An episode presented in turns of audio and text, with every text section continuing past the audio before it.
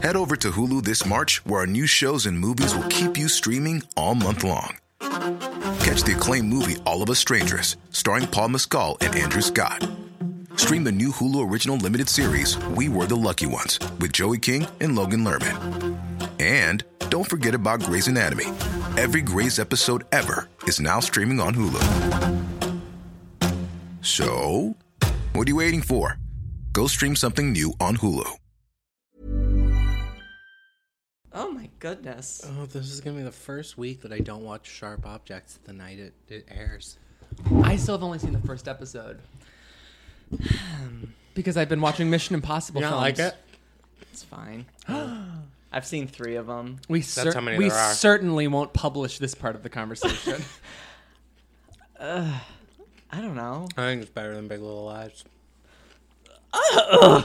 I, I can't really speak to that one way or the other. I Why? watched it. Tell me. I need Because I help. think it's the most visually exciting thing Jean-Marc Vallée has ever directed. See, and to me, I watched that pilot. I'm like, yeah, it's a Jean-Marc Vallée joint. Like, it's very funny for me to It hear just that looks- because that's what he's always doing. Like the scattered, shattered the editing scattered style flashbacks. and the it just to me looks like big. It's the same thing. What- like very subjective and impressionistic. What and the shots gliding. are are more specific, I think, than anything else. he's I ever like done. the establishing shot of um, of Elizabeth Perkins quite a bit.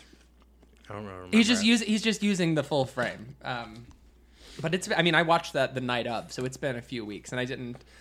I think it was like right before Outfest, which means I didn't have my air conditioner yet. Mm. Yes, that's what it was, and I was just sweating bullets.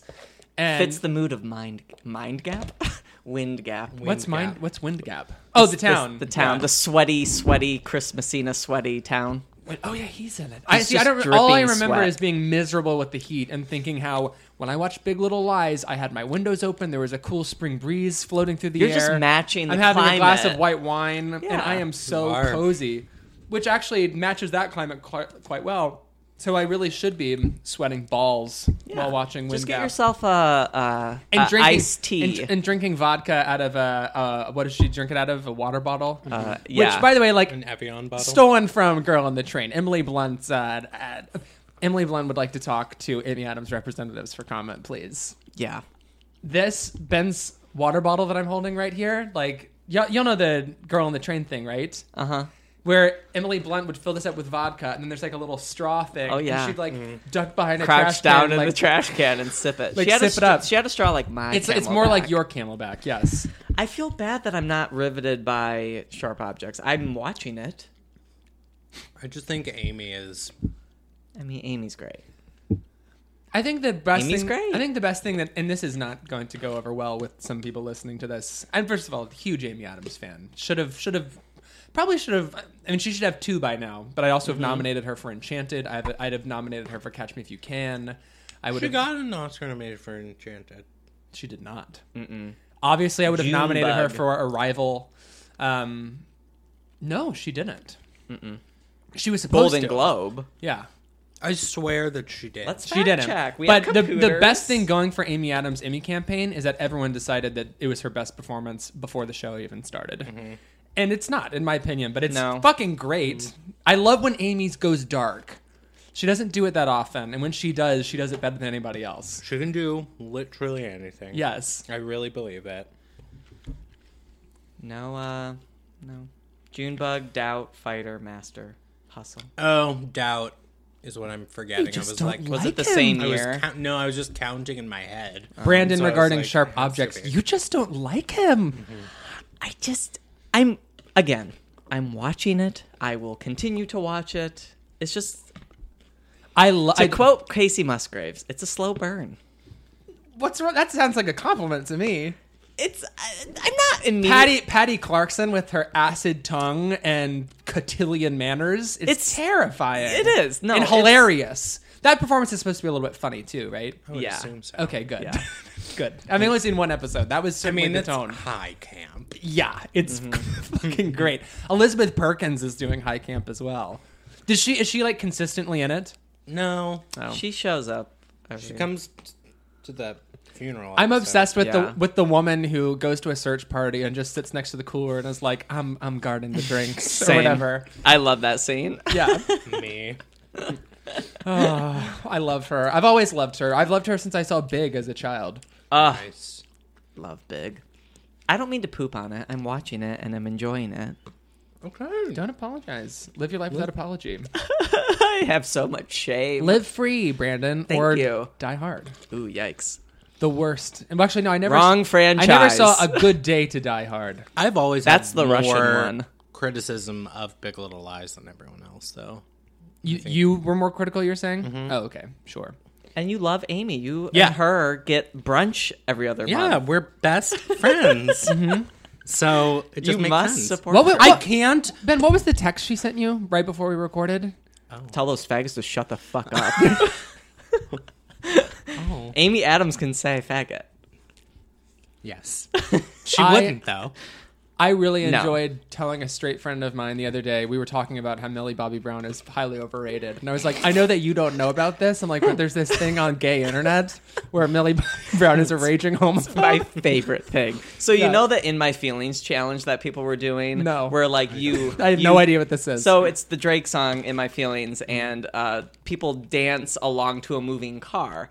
And there's this one where the doors open and the car slowly goes, and there's this gay just like dancing to "In My Feelings," and then a car like runs him over. It's like a gag, but then the caption is Millie Bobby Brown at it again. She's like running over, run, ru- running over, uh, running over the gay like Philip Seymour Hoffman in Mission Impossible Three, or like Mary Louise Parker in Red Sparrow. She's just uh, Mary Louise Parker and Red Sparrowing every gay across you- town. Yes. Every gay riding a bird in West Hollywood. I didn't know about birds until two weeks ago. I They're- rode one today. How was? Oh, it's horrifying. Yeah, I Gay was. fear. Scooter? Yeah, I scooted. It There's was a flock of birds. There's, I mean, it's, the very- birds have descended upon West. There are a few in Hollywood. this area. literally. Yeah, they just leave them around. Yeah. They're terrifying. I had never heard of them, and I was like very. I was hanging out with a friend in uh, West Hollywood, and he was talking about it with me. And I was like, I've never heard of this. I'm like, it's just like I don't think we get them up in Northeast LA. And he was like, Oh no, I heard like Larry Mantle talk about it on Air Talk. I'm like, Oh great, so like I actually I'm unsophisticated and stupid because if Larry Mantle is talking about it, it's something that I should be aware of when it comes to what's what's feel like it happening. not to get too regional in the city of angels. I think side, it's in though. other cities. Yeah, it is. They started in Santa Monica and they've spread. So what's happened is that like a, a There's a van, birdemic. There's a literal birdemic. Like a van just dumped a bunch in West Hollywood. Like, bir- like like bird shits, just Yeah. dropping them all over the sidewalk. and How now- does the payment work? I know how it works, but you did it today, so you probably can you speak just better. you download the app, Mm-hmm. you scan the QR Mm. code, and you do Apple Pay. You just double click and you're in. And how much is it a minute? It's, I think it's a dollar a minute, but See, that seems high. exorbitant. Yeah. I don't think I think it's cheaper than a dollar a minute. A dollar every five minutes, maybe. That makes me think about RoboCop. I'd buy that for a dollar, except I wouldn't. Um, the one. Ver- my not the mom one just Verhoeven, texted me. So one you, of the you, Verhoevens you two seen. talk. I'm going to text my mom back. Mother. Mother who I Patty I tweeted. Mother, yeah, my mo- yeah, of course, my mom, Patty Clarkson. Oh. Yes, she. uh Mom. I was going to make a far from heaven joke, but I'll just Oh. my mother instead. She doesn't like those people around there. That's what I was In Far say. From Heaven. Good movie. IMO. Good movie. Good movie. Should How I was pull your up- weekend, Brandon? Oh, um. oh God. Um, I really threw you. my weekend. Oh God. Um, Sorry, everyone. I'm eating a salad because I had a long day. you were in the sun. What did I do? I saw Mission Impossible again. I watched a few Spike Lee feature films. Which ones? You saw? We watched Malcolm X. I did Malcolm X. I woke up at. I was at like 4 a.m. I was like, I will never watch this movie unless I do it right now. I woke up at 6 a.m. on a Saturday and just threw it on. Three and a half hours or whatever. Three and a half hours later, it was 10 a.m. I was like, oh my God. Um, what else did I watch? I did Chi-Raq and then I did Bamboozled. I want to ask you what you thought about Chi-Raq, but we're talking about that on the mic in a couple Yeah. weeks. So I'll save it. So save it. But I, it's very good, Zero. very out of the box zero. Very unique. For the film. That's such a lame word. I thought it was That's really the- unique. That's the True, word. It is. It's That's the worst word I mean, to describe that movie. I, I just said one of a kind, which is literally what unique means. it's it's it took me like 15 minutes into the movie to realize they're they're rhyming. I was, I was like, Wait, wait a minute. Okay, Yes. Oh yeah. It's so good. It's so We, it really we, is. We got quite- a Greek tragic comedy going on. Yeah. We got a one man chorus going on. Oh yeah, it's quite it's quite substantial. I agree. Um, it's a major. I think it's a major. I mean, I haven't seen a lot of his filmography, but I, it feels like a major Lee that got overlooked in 2015. I would say so. I agree. I also think that Teyonah Parris should have been nominated for Best Actress. Ah. I, I don't want to say. Wasn't that the I don't want to say same too much about year- the content of the film because we'll talk about it soon. Right. We have an episode, but wasn't that the same year she was her character was like blowing up on Mad Men or like around the same time? Um, I can't remember. I think Mad Men. 'Cause I feel like she had like a moment. Mad Men would have ended um, in that spring, 2015. I remember watching the last right. episode in my college town because I was at a graduation two years after mine, so it would have been 2015, and that movie came out in December. So I think Mad Men wrapped. her m- season would have been season six of Mad Men. so this was more spaced out than I'm thinking. But I mean, Mad Men ended that year, and she was on the show till the end. Yeah. So it was this was her, and not even her big leap into movies because she should have been nominated for Dear White People and Supporting Actress the previous year. Mm-hmm. IMO. IMO, the title of the podcast. IMO. love to have opinions and to share them. Discuss them, enlighten each other from them. Just to feel. It's just nice to laugh Emotions. sometimes, you know. It is. I just love to now more than ever, it's so important to find the joy where we can. Wow. Wouldn't you agree, Brandon? I, you know, I really, really would. Where did you find joy this weekend? Literally seeing Mission Impossible. Yes. I'll tell you who found joy. Was the woman sitting next to me. She was having so much fun, and I it made the movie even better because she Was she laughing? she well she was reacting. she was a fan of the franchise, but Mm. also a huge Angela Bassett fan.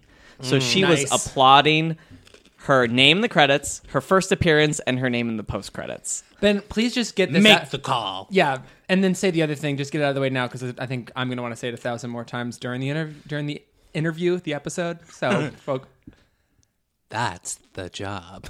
that's the job. Zero. That's the job. But I want to finish talking about this lady. Yeah, of course. When the theme song kicks in, this Mm. is her in her seat. This is not a visual medium, but she was going bum bum ba bum. She was really jigging. She was Yes. jiggling in her Brandon, seat. Brandon is jigging right now from side and then to side. and then she did a lot of mm mm mm. like when the when the To be fair, same. when the hook flies Yes. and clamps onto Yeah. that and the and the helicopter Yeah. carriage boom. the theater was all like like an exhale of like Yeah. laughter but she was like mm, mm, mm. I love that. I had a moment in the bathroom fight, and I, I don't want to say too much because we'll get into talking about all of this. But when Henry Cavill rips the pipe out from underneath the sink like a hawk, oh. I involuntarily yelled, "What?" that is a shocking moment I mean, Easter, He Eastern rips- promises wishes. Uh-huh. I thought of Easter promises during that the fight bathroom scene. fight. It's very mm. yeah. It's like except sorry, they're not nude. Sorry, Eastern Promise. Yeah, that's the. Oh my! Can you imagine If they were nude, if the Mission Impossible Fallout bathroom fight was between naked Henry Cavill? Tom Cruise can keep his clothes on, but then the other guy who's also pretty hot. yeah, pretty svelte. Yeah, those two guys can be The nude. fake John Lark decoy. Yes, which I heard as John Locke, even though I knew it was Oh, Lark. Mm-hmm. I kept registering it as Locke. Yeah, British J.J. people Abrams kept saying is a it. computer. Well, they're the apostles, so like it makes sense to lean into some sort of enlightenment thinkers. Mm-hmm. Sure. Okay, shut up. Brent, Why don't you? Why don't you bring us? Why don't you, Ben? What is our mission? If Well, we I just wanted to ask if we choose to accept it. Did the woman react when he plows into Rebecca Ferguson on the motorcycle, and he's in the car? Did she? I think that was the one moment she didn't, because I probably was- because it's in the trailer. She probably had seen I only it. saw the trailer one time, so that I, that that knocked me for a loop. To quote uh, noted film scholar Peter Travers. Ah, what did he give this movie? it Was he a- knocked I'm for a sure, loop? I'm sure it knocked him for five out of five loops. but I was so relieved to see him run over Rebecca Ferguson because that's sort of a problem I have with Rogue Nation, which I don't have many problems with.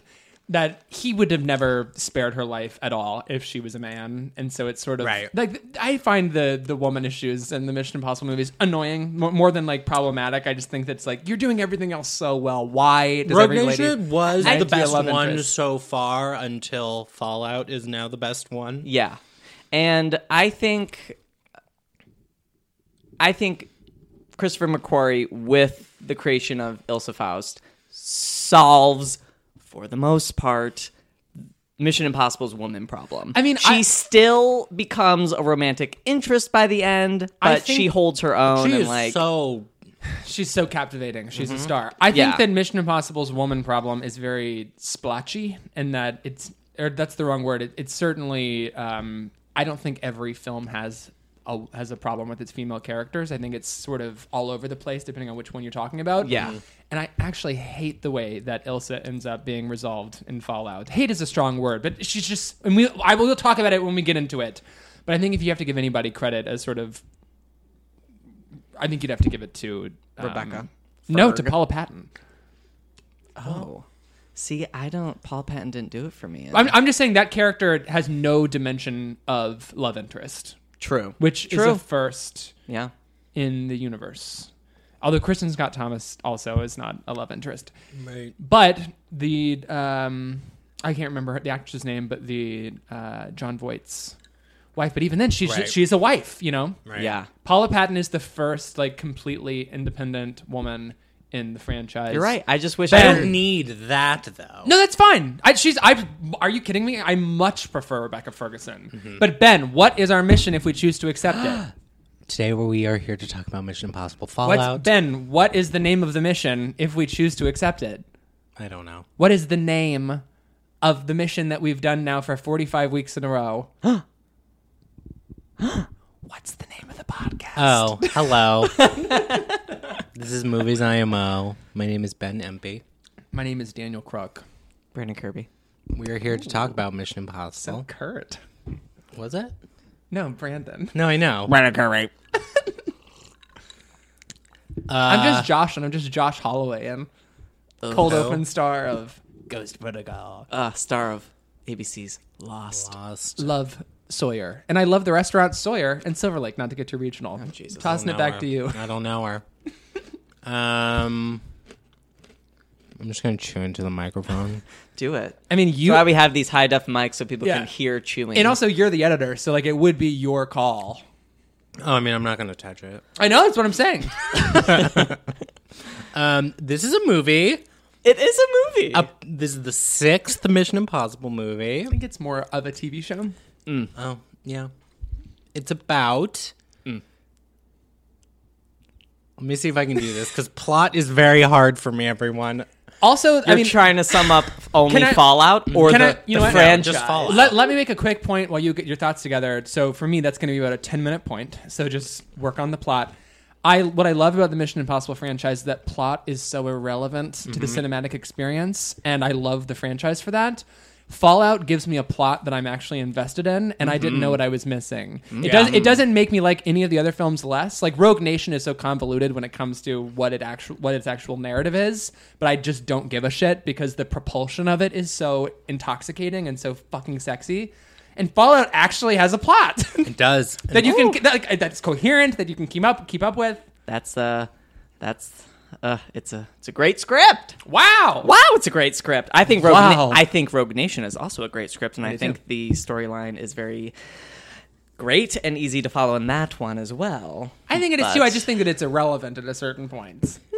See, I have, a, I have a bit of a problem with Rogue Nation script because I think at a certain point it asks you to really start caring after like an hour and a half of not really. You know what I caring. love about Rogue Nation is it's the only it's Fair. the only one like from three four that's like you don't have to care about Ethan Hunt's wife and his relationship Yeah. to his wife. This is only about the mission, and I Yeah. love it for that. Yeah, me too. It's my least favorite thing about the the last four Mission Impossible movies is is how much that wife yeah ties even in. though i am so fascinated and like empathetically drawn to the idea of ethan hunt feeling not or not not worthy of love. Mm-hmm. like it's so moving to me. And as an action hero that is such a vulnerable place to put your protagonist. But at the same time i'm like i hate this. I was actually Again, hate is a strong word. I was a little irked when Fallout opened, reintroducing the wife, and I was like, Mm-hmm. I thought we closed, thought we closed that chapter, but the way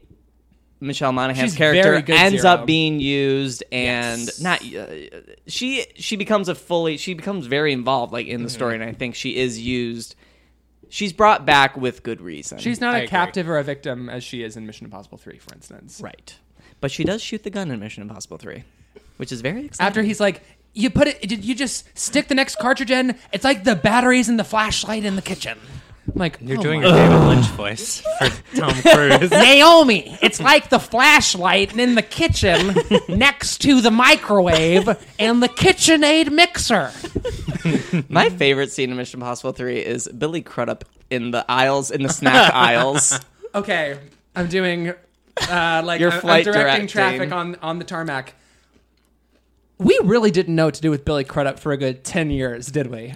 Nope. I think we still don't, even though he had, 20th century had women. one Yeah. incredible performance. We still don't we know. finally saw him in Yeah. something, but it's just like generic white male bureaucrat. Mm-hmm. And also something that something that recurs throughout the Mission Impossible universe is like if it's a new cast member and they're a white man and they're also new to the mission, mm-hmm. expect them to be a turncoat of some kind. Correct. Mm-hmm. In every single one mm-hmm. almost. It's true. And I'm not complaining. the formula works. It, it- the formula works. Okay, here's the plot. of What's the Fallout. plot of I told you Mission you'd have plenty of Impossible time. Fallout? Um, it's Ethan's mission that he chooses to accept. but do you always have to choose Ethan? Do you choose? choose to Have you ever? Have you ever? Just do the Lynch chosen? voice again. Naomi. Imagine Your mission, if you choose to accept what's his it. name, the leader of the syndicate. I am the leader of the syndicate, Gordon Cole. Imagine him in the the armored car scene as the water like comes over him. Rebecca, you have the most beautiful eyes I've ever seen. Like two starry stars of the cosmos. Now turn to Tom Cruise and say, "That was Ilsa." That was Ilsa. Interesting. Naomi. So there's a guy ah. in the world named John Lark. He has John Fart. Speaking of birds. John Fart, says Brandon. he has written a manifesto. They keep oh. referring to the manifesto in the first 20 minutes. Wolf Shout out to the Blitzer Kid reads it on the Manifesto. air. The manifesto that before a great peace must come a great suffering. So he tries to get, is it plutonium, uranium? I think it's Pluton. To pl- blah, blah. Krypton. Pluton. Yes, tries to get some Super- krypton Superman's after- to make after all. bombs The rabbits, out of. but- three bowls, bowls, three balls. I'm sure if you opened them up, they'd have like two bowls. I've been awake for so long today, and I was in the sun all day. got a suitcase day. just full ben of balls. was bacon all day, balls. honey. I, I, when, I don't. I agree. I'm we should just call it. There. This is We're fun. done. This is great. um. It's a five star film. so Good night, everyone. Tom Cruise, Ethan Hunt, Just refer to him as Tom Cruise. Ethan Hunt has to get the plutonium before the apostles do. Mm-hmm. But what does he do? He chooses the life of his friend Luther in the Mm-hmm. moment of crisis. Just call him Ving Rhames. and the and the He saves Ving. And the plutonium gets away on its hind legs. Mysteriously. oh my god. It literally grows legs and like, walks it's like away. the Frog Ottoman from Beauty and the creature. Beast, oh. just like trotting away with gonna his say little the, wooden legs. the frog bug creature from the nuclear waste in Twin Peaks. Yes. Oh, correct. Yes, There he you go. sprouts and flies. I forgot about that part. Oh, God. Again, we have to I do another Twin Peaks about third, another Twin every Peaks night third return before I go to sleep. And it, cr- you th- imagine it crawling into your mouth before you soundly, oh before you soundly sleep. Is that Leland Palmer's mother becoming impregnated with Bob to someday give birth? That's a very good question. That's, Yeah. I've seen that. We'll posited on answer the it in internet. March. Yeah, See you in March for part two. We'll see you in March. See you again in 25 years. yeah, we'll we'll follow this I'm up. doing in- Laura Hands. Meanwhile. can I do the Laura eye twitch? Oh, very good, Zero. Thank you. I love twitching. Um, so then Angela Bassett gets fucking pissed. She's That's like, "What the job. fuck are I'm you just doing?" gonna go through the plot scene by scene. Please until do. If the credit sequence does Until it, the you can end. do it now. You're right. And True. Yeah. and then Whoa. Uh, duh. Well, Angela What? Bassett isn't pissed yet because Angela Bassett gets pissed after pretty the- pissed from after the no after the credits. We haven't gotten to the credits in the way that I've told this story. Oh, my bad. I skipped the hosp- the fake hospital scene. Which for me is like a very important moment. it is. I forget. I guess. I forget what he's a physicist from Sweden, and he had the plutonium. I Yes, and he like turned over the plans okay. or whatever. So To Wolf Blitzer. whatever. That's the plot. Then they have to get they the call plutonium. themselves the Apostles. So then it's a race to get the plutonium before the bombs go off in the world. Correct. That's the film. And then about That's the 50 film. bombs go off in your heart, in your mind, in your soul, and your entire body. And in your through- pants. Throughout the How seven hour many runtime. And warring in your pants. factions are there in this movie? Like how many warring factions? It's are spy there? Versus got- spy, but you've it's spy got versus spy MI6, versus spy versus spy. You've got the CIA. You've got you've got the IMF. apostles. You have You've got IMF. IMF. and you have Henry Cavill's mustache. Henry Cavill's forearms. you have Vanessa Kirby as Switzerland. Max's Max's Mm-hmm. daughter. How great is that, by the way, that she's playing Vanessa Redgrave's daughter? I know. You know who told me that detail was? What? Yeah, Yeah, I didn't. Max How from did the you first one? Did you pick up on that? Yes. Oh, I had to be told. Oh, oh, oh. That's like the, the oh. funeral service or whatever. Why the the, the benefit that they're I going had to in the, fir- no the memorial idea. service. Neither did I. I had to be told. But it's great because they're really Oh. casting Vanessa Kirby, future Emmy Award winner Vanessa Kirby, who, by the mm-hmm. way, I have As- not seen all of The Crown, but the I I my I randomly over the holidays, like my dad happened to be watching the two episode, the the big arc. Maybe it's one episode, the big arc with Vanessa Kirby and Matthew mm-hmm. Good. She's stunning, stunning. She's so good. She's Yeah. gonna win the Emmy. but to, to I put wanna her watch in the, Crown lineage, now because of her. I almost started it last night. She's but also a star. she's You can great. tell in this movie. uh, when she pulls out the knife. Mm. Mm. Mm. But I just love that the film puts her directly in the lineage of British acting royalty. Uh-huh. Yes. You're right. How did you catch that? I Because totally I am a missed big it. fan of the first Mission Impossible.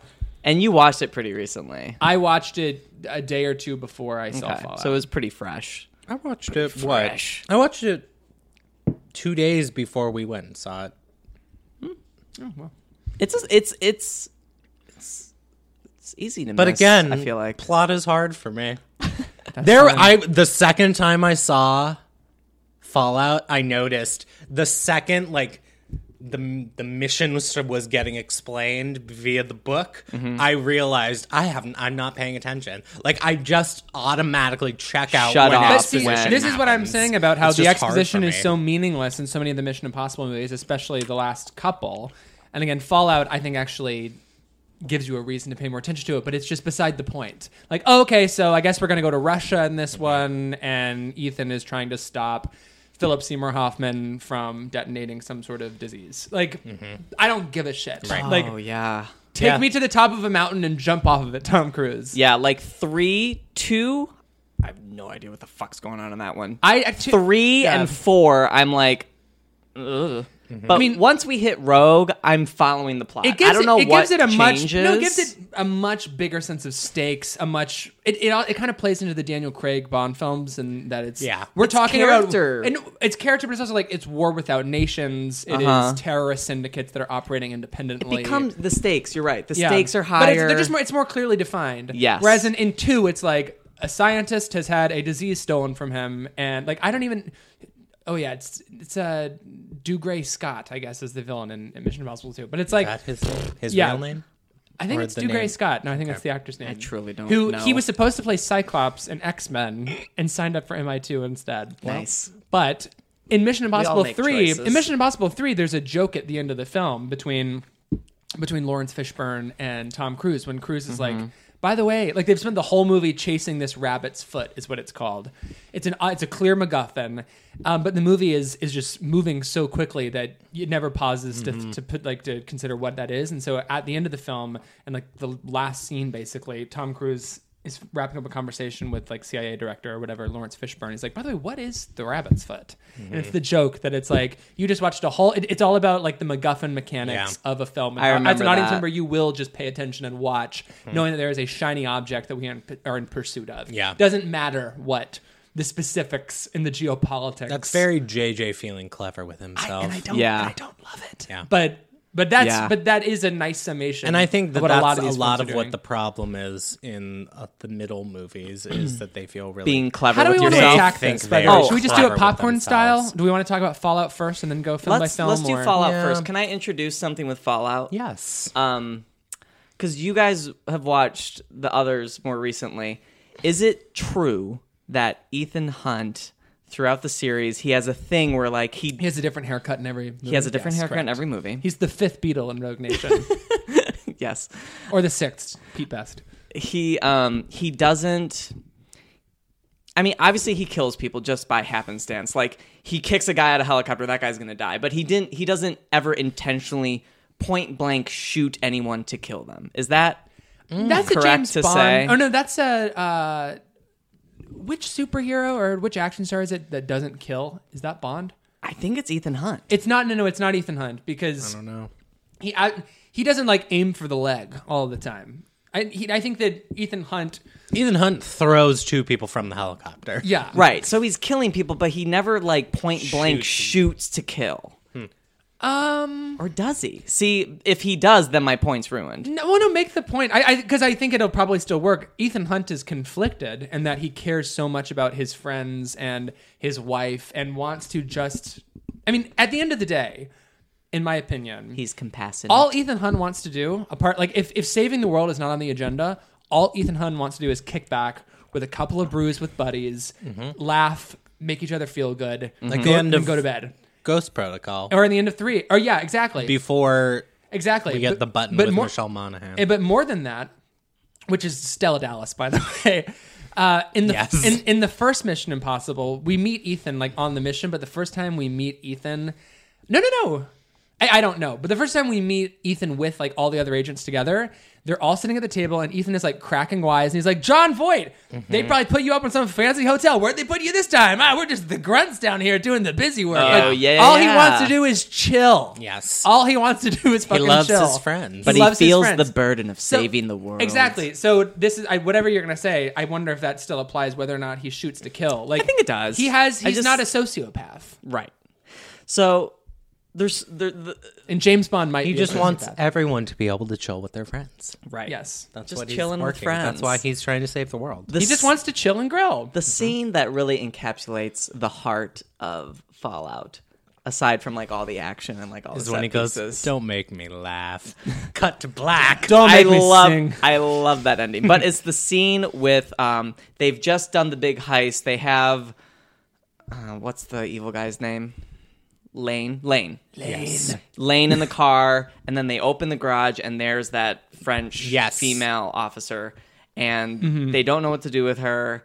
And um, He tries to get her to leave. he tries to get her to leave, just go on, go on, and then they get she gets shot by these thugs, and then he like pauses for a moment, and then guns Executes them. executes them all three. And I feel like that's the first time you ever see him making that drastic of like with a gun. uh, with a gun. I think- point blank shoot to kill. He just execute execu- execution style like took down these guys because he had to and because the whole movie at the point of fallout is like he's beyond these circumstances are so extreme even even for him that he's willing to like he just has to do things that he's never done before it, it, over the course Wh- of six movies Whether or not it's the first, I think the dynamics in that scene are so clearly set up. Like Yeah. officer who is actually sort of the lamb of the scene, Mm-hmm. three predators, and then Tom Cruise. Like that, we have that triangle of power. So that's the choice that he's making in this moment is Yeah. to just fucking kill these people Right. to save this other person, Which- which is what a lot of the movie is about. Like Yeah. That Just E- the E- circumstances Ethan Hunt are cares just as much about saving everybody as he does the one person. Right. Yeah. I just think um just the circumstances being so he's always in insane situations, but in mm-hmm. this one like emotionally for him, Yeah. it's so such an internal battle. I think this it's Well- the most character driven of the impossibles. It's Ethan Hunt is getting the Skyfall Spectre treatment Yes. in this film. Yes. Did you listen to the IndieWire Toolkit podcast Yeah. interview with Christopher McQuarrie? And he talks about during the filming of Rogue Nation, uh, Tom went up to Christopher McQuarrie and said, "I'm not connected to this character or this story anymore." And mm-hmm. Christopher McQuarrie like went into doing six with, "I will never have him." Ask me that question, like say that to me mm. again if we make another movie. Mm. and that's See, exactly that's funny what because it's what I love so much about Rogue Nation is like it's not about like it's not so much about Ethan's emotionality. Tom was mm-hmm. unsatisfied. Right.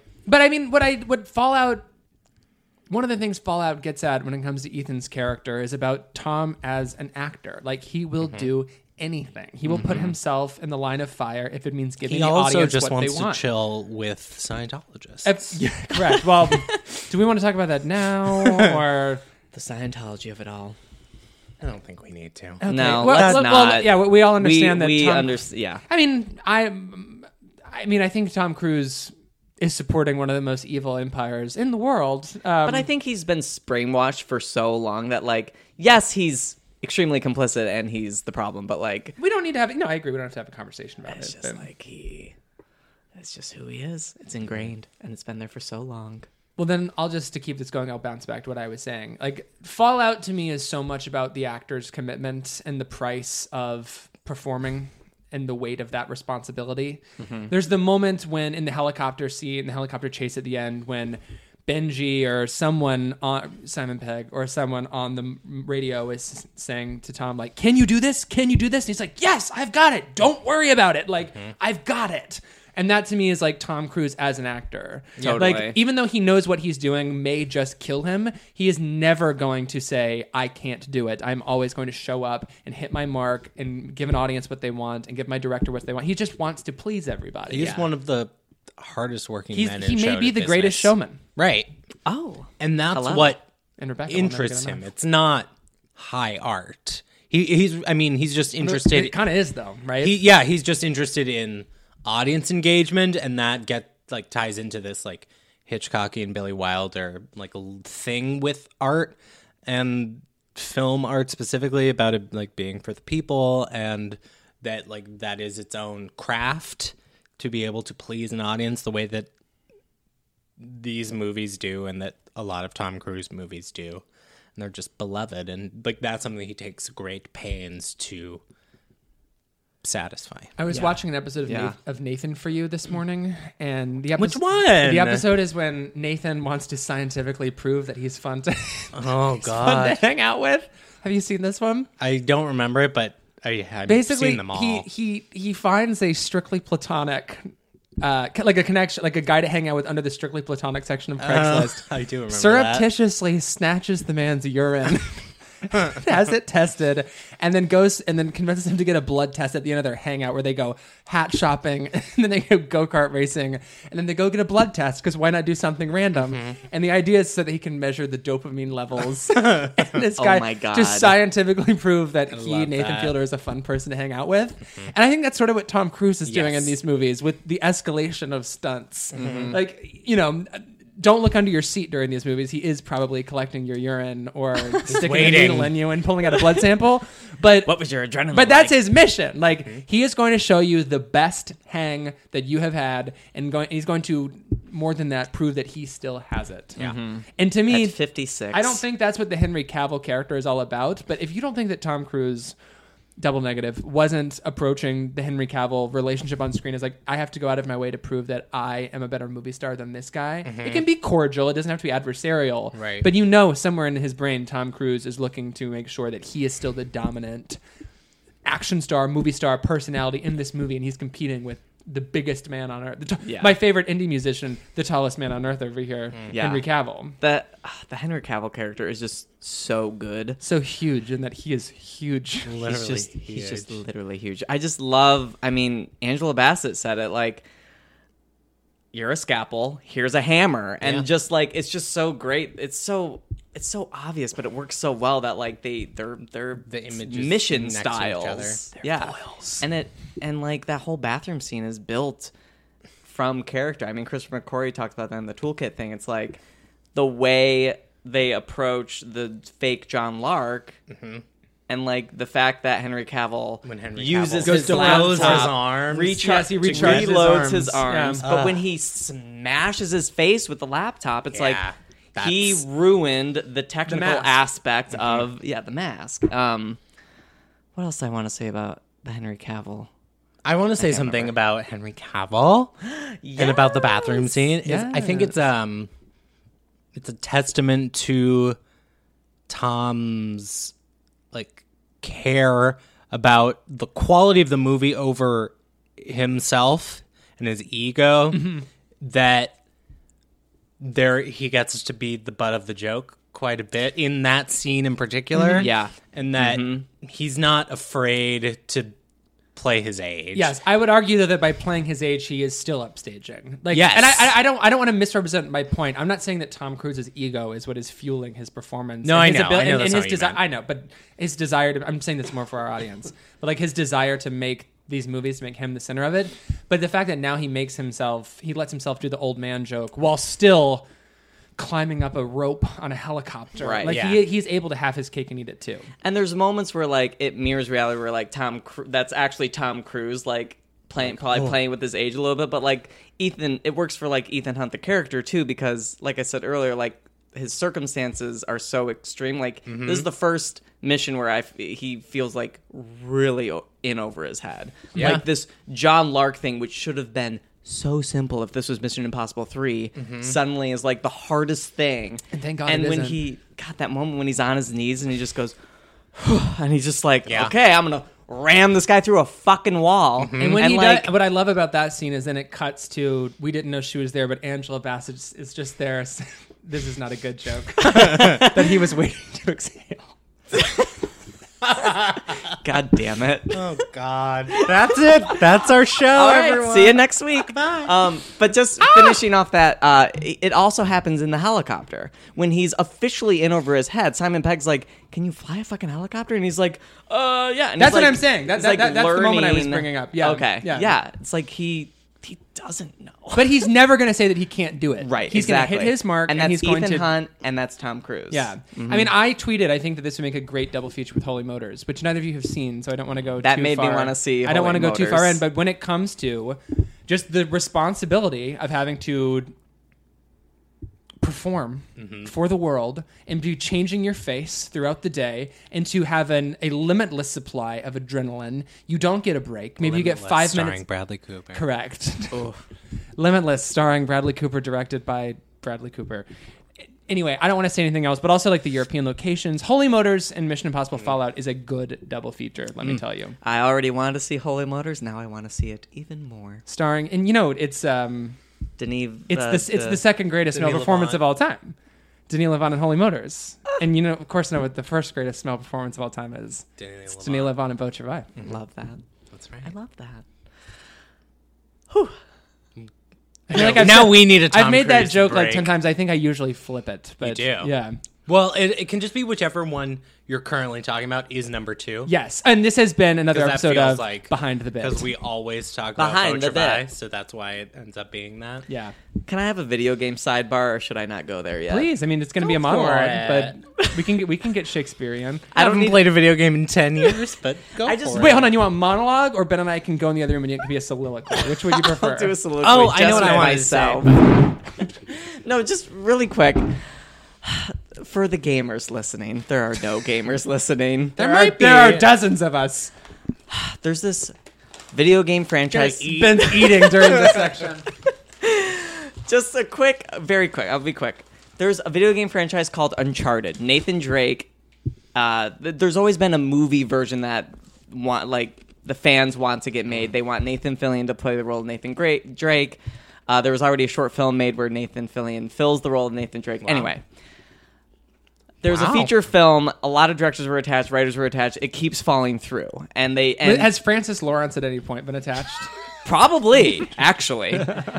and um, the the thing about the Uncharted games is that there are huge uh, action set pieces. The scale of Fallout, the helicopter, the helicopter carcass banging I down love a cliff. to it as a carcass. It's the shell of this. So I think of it as the Matterhorn, and you're in like a tube shooting through a snowy tube. yeah, Sorry, I just had to say And, that. and Henry Cavill plays the Yeti. yes. yes. Sorry, continue. Uncharted 2 opens with a scene that very much mirrors that whole helicopter thing. So it's like we've gotten our Uncharted movie and it's called Mission Impossible Fallout. Thank you Now, so did- much. when are we going to get our Fallout movie? Is my question. Fallout the game. play Uncharted 2? But, but my joke is that there isn't there a video game called Fallout. There is. Okay, that's the joke. This has been another conclusion of uh, concluding another Gamers installment of IMO. Behind the Bits. All right, Gamer IMO is over. Thank you so much for listening. Anyway, I just This love- movie- Okay. this movie reminds me so much of Red Dead Redemption. Um, Look at you of- gaming of referencing. the Adventures of Zelda, The Legend of Zelda. Shut up. Oh, Red Dead Redemption. This movie you're like no one's Proves- talking about Red Dead Redemption. anymore. further A sequel's evidence coming out. that the Yes. French are homophobes. I love that moment When What the, happened? when they sing "La Vie en Rose" and the bathroom, the bathroom scene. stall. Oh yes. I love mm-hmm. that moment. Oh, I read them as gay. Oh, No, no, yeah. no. They're harassing Yeah. them. Oh, that's sad. I read it as the French are homo. That's just. A, I just think that's a smart moment to include that. Like to think if someone walked in right now and saw three guys in the stall together, and at this douchey fucking party, mm-hmm. they're gonna incite something that will lead to a hate crime. Like I thought that was a really smart choice mm-hmm. and visceral and scary. And then of course, like in the woke stall, they're like, "Okay, give me a fucking break." Like, I just love how woke they are in the stall. They're like, "This is." Fucked up, and it's not because they think we're gay, but because they are marginalizing a very large quotient of our society right now, Yes. even though Scientology doesn't believe in it. Ooh. Wow. Do you want to? Should we talk about uh, stunt queen Tom Cruise, or should we get that out of the way? Haven't we already? We sort of have already. Well, I mean, let's let's be real here. I mean, what, the the last few uh, Mission Impossible movies, it comes down to like he scales the Burj Khalifa. He is clinging onto an airplane while it takes off. Like these are Jumps off the airplane over Paris. These are real stunts. Yeah. So he point breaks it. He what what what are the other big stunts in this movie? Because there's just so Um, the many. Halo The jump. motorcycle. the, the Halo jump is the thing I motorcycle. meant. Yeah. And all, you know the motorcycle also in Rogue Nation. Yeah, the whole Paris driving. th- That's a great chase. Like the French Connection. Who? I know. It's an incredible. It's literally the French It is- Connection. Yes. when he's on the motorcycle going through the circle. Mm-hmm. I was like, oh my god. Um, It's like you feel, you feel it. his running. Imagine if you could run as fast as him at our age. He let never alone at stops. His age. Like the that shot of him running along the top. he looks, he looks like a robot. Something that I admire about Mission Impossible 3 is that Tom runs on those rooftops and then like over the bridge. and This is when they're in Shanghai, I believe, in the end, and it's all, for, as far as I could tell, it's it's one shot. It's not digitally recreated, and it made me think about the opening shot in Spectre, which is a fake one shot in a fake location, I believe. And it just goes to show what an impressive physical performer and what a performer of stamina and mm-hmm. endurance Tom Cruise is, and and, and, and what a fucking showboat he is that he's being mm-hmm. such an exhibitionist and and showing, you know, how long he can run without huffing and puffing Yeah. yeah. on top of buildings. Yeah. And it's fucked that Whatever you're gonna say, I agree. It's fucked. it's fucked that I'm trying to make a joke and I'm just not gonna land it. That the I was gonna Behind joke the bit. You know who's behind not the fucked? bit. Tom Cruise hasn't been fucked in a long Oh, time. Oh, I love that. Like he never like Oh. kisses any of his romantic interests anymore. He's just like playing a gay man now. He like holds their. Don't he and Rebecca Ferguson hold hands? And Rebecca's like, scene? Rebecca's like, it's okay. That okay. So I'll, I'll say no. That's what I really find frustrating about the treatment of Ilsa is that she ends up being a a love interest. It's a baby By the bummer. end. It is. It- it's a baby bummer. It's a Does that mean little- it's like just a little one. it's a little bit of a bummer. Yeah. But it doesn't bother me that It's acne. It's not a wart. Is what doesn't you're it saying. Yes. not bother you because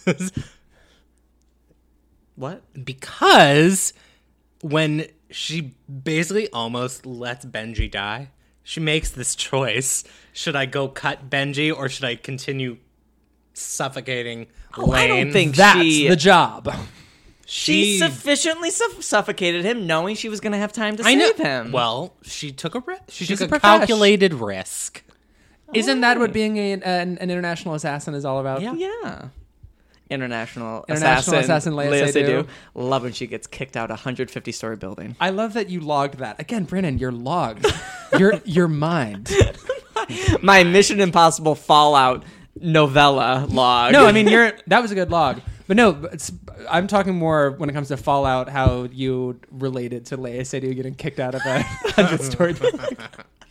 Tag yourself. Tag yourself. That's me. Uh, Lea Seydoux. Oh, so wasted in that role. I know, but she's so good. Wait, she's so good wait. at everything. Give me 20 more minutes She's in before it you for kick her out that seven window. minutes. Yeah, but give me a little more before you kick her out that window. I know. Was that before or after Spectre? Before. Yes. Before Yeah. Brad Bird, Many, You many guys years are before. fans of Ghost Protocol. we are fans. Great. Not huge fans. I think the a good movie is movie. littered with problems. Yeah, I don't I, know. I'm not done with Fallout yet, though. Oh, okay. No. mm. I can we just do Fallout and then Let's do I mean, We can, Fallout. we Well, can- while we're on the topic of Ghost Yeah, of Protocol, course. just um, my friend was watching it on TV yesterday and On said, TNT. "Yes," Dynamite. and said Were they doing a marathon? all of the Mission Impossible movies are scored the same except for the moment they go to Morocco in Ghost Protocol, and it becomes a joke. It becomes an Orientalist racist joke. Oh, Well- no. Brad Bird uh, is Brad Bird. Brad Bird's gonna Brad Bird, and he's gonna donate to Gary gonna Bird. Johnson. and- oh God, probably. He So just Fallout. doesn't understand Huh? why shouldn't special people be special. Why not? That is, I mean, he didn't write the script for Ghost Protocol, but that is encapsulated for me in the opening prison break sequence Mm-hmm. when Tom is talking to Benji through the Monitor. through through the monitor, and he's like, "Open the door. Open. The, I'm just gonna wait. I'm Mm-hmm. Yeah. just gonna wait." 'Cause And then- I'm- and and then and then and Benji's like, "No, we can't do that. You need to. That's Mm-hmm. not your place." And then Tom like fake like does like muscles or something, implying like, "I'm a big man. I'm Mm-hmm. gonna kill you if you don't let me in this door." Just like that's not the Ethan Hunt I know and love. Yep. Like Brad to Brad Bird. I have issues with Can't- Ghost male heroism to Brad Bird must include some sort of superiority sarcasm. Yeah. and it just the opposite. It just jostles my runnies. It it It does the yes, exact It does opposite. the exact Just opposite. jostles those. I runnies. hate when My we penis goes right up. It when just we vanishes. break into Love to shrink. the theme song and he's like light the match. I do like that. and it's on the wall. I hate it. It's very self-satisfying. That's the first. But I like it. That's the first shift to title in a Mission Impossible that I don't like. I even like Mission Impossible 2s. I don't even remember. Shift I to actually title. Well, I like so. Mi- I'm not going to be a hypocrite. I'll talk about Mission Impossible 2 when we get to it. But I think that very vaguely, I love. What are you doing? I'm just You're tapping your notes like you're giving a signal to somebody. Like No. he's doing it again. Angela Bassett's out the window ready to jump in and strangle you. that's the job. That's the job. I don't like the Mission Impossible 2 doesn't have the same opening credits as the first one or these later ones, but what happens in the credits in Mission Impossible 2 is important. Back to Fallout. Back to Fallout. Oh, and I can segue Let's- here in in what uh-huh. what what specifically. I'm not going to say specifically, but what's happening in the opening credits for Mission Impossible 2 is the first real feat of Herculean strength and mm, showboating that Correct. Cruise is doing on screen. So I just want to put on the record. I really think that no matter how entertaining Tom Cruise is as a stuntman, a- a- as a Herculean performer when it comes to physicality and stunts and and just using his body really masturbating with the whole body on screen for us to see. I think that it's time we start treating him like pre Trump Kanye and that like he's having meltdowns, he's going on rants on award shows, but we say because he's such a good artist, that's okay. I think that we need to stop encouraging Tom Cruise in the same way that we encouraged Kanye for 15 years because he's going to kill himself on screen one of these days if he's not careful. When it comes when it comes to these crazy stunts, like yes, broke his ankle. watch it, yeah, which is nothing compared to what's going to happen. Like, was I having the time of my life? Was my stomach in my mouth or whatever the phrase mm-hmm. is? Watching him jump out of. A, a plane and do a point break rescue of Henry Cavill and then ride the motorcycle through Paris and then like yeah I was freaking out. And I'm like how lucky are we to get to watch this performer do the thing that they're so good at? Mm-hmm. But we need to stop encouraging him to do this. He's going to die on screen. And we, it'll be like an Amy Winehouse thing. It'll be all of our faults. That's all but you know that's what he wants to do. I know. It's- I know He- it's- he but will we don't die Have, but we making don't. these but we don't. We don't have to encourage him. I would like Christopher McQuarrie is ready to encourage. By the way, I, will keep encouraging him because I love these movies. But like, I would I'm just saying we rebut should that stop. it's more Scientology's fault than the general. he mass has given him audience's a fault. god I- that's fair. complex. Yes, That's because fair, that's fair. he They- thinks he can't die. They think once you like do the the processing stuff that you can do anything once you let go of everything. I mean, that's, It's- that's I'm Scientology glad you bring it up has- because when we were talking about Scientology earlier, I was gonna say like we have to, we don't have to give Scientology any credit, but I think that. I think It- that it I, I has think it's not it's, it's not it's not in much of a literal leap across two buildings to think that Tom Cruise smiles the way he does, has the confidence that Mm-hmm. he does, and walks around with the swagger that he does because of Scientology. Mm-hmm. that's why Scientology is so popular with celebrities because that's the message. You can do this too. Mm-hmm. Like you can be the biggest star in the world if you let us. yeah. I just heard a story about that that I can't share because it's a private story from somebody. But Oh, off the mic. and I'm trying not to oh. give Ben things to cut. Let's talk about Rebecca Ferguson. Yeah. Fuck yes. who is Oh. a star. God, I fucking love her. I realized it watching our favorite movie at this table, The greatest showman. The Greatest Showman, that she's really a star. She can. She's really talented.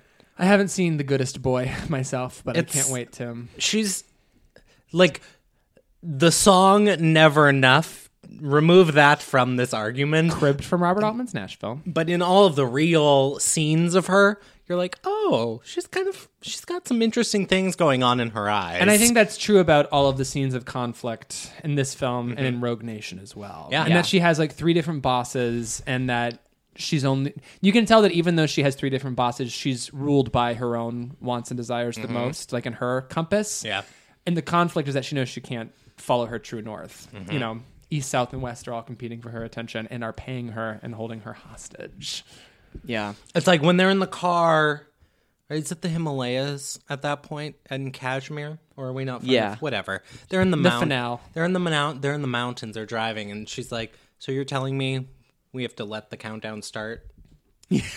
and like there's that long pause. yes there's this long look of just like okay here we go it's like Yeah. she she just surrenders Yeah. and i'm just like she's so good It's oh my god. she's just so good Rogue Nation, she just like sort of like came out of nowhere in that role and mm-hmm. just like makes that She movie steals what whole it movie. is. Yeah. And actually, I think a point to against Tom Cruise's ego is that he lets her be the star of Rogue Nation. yeah.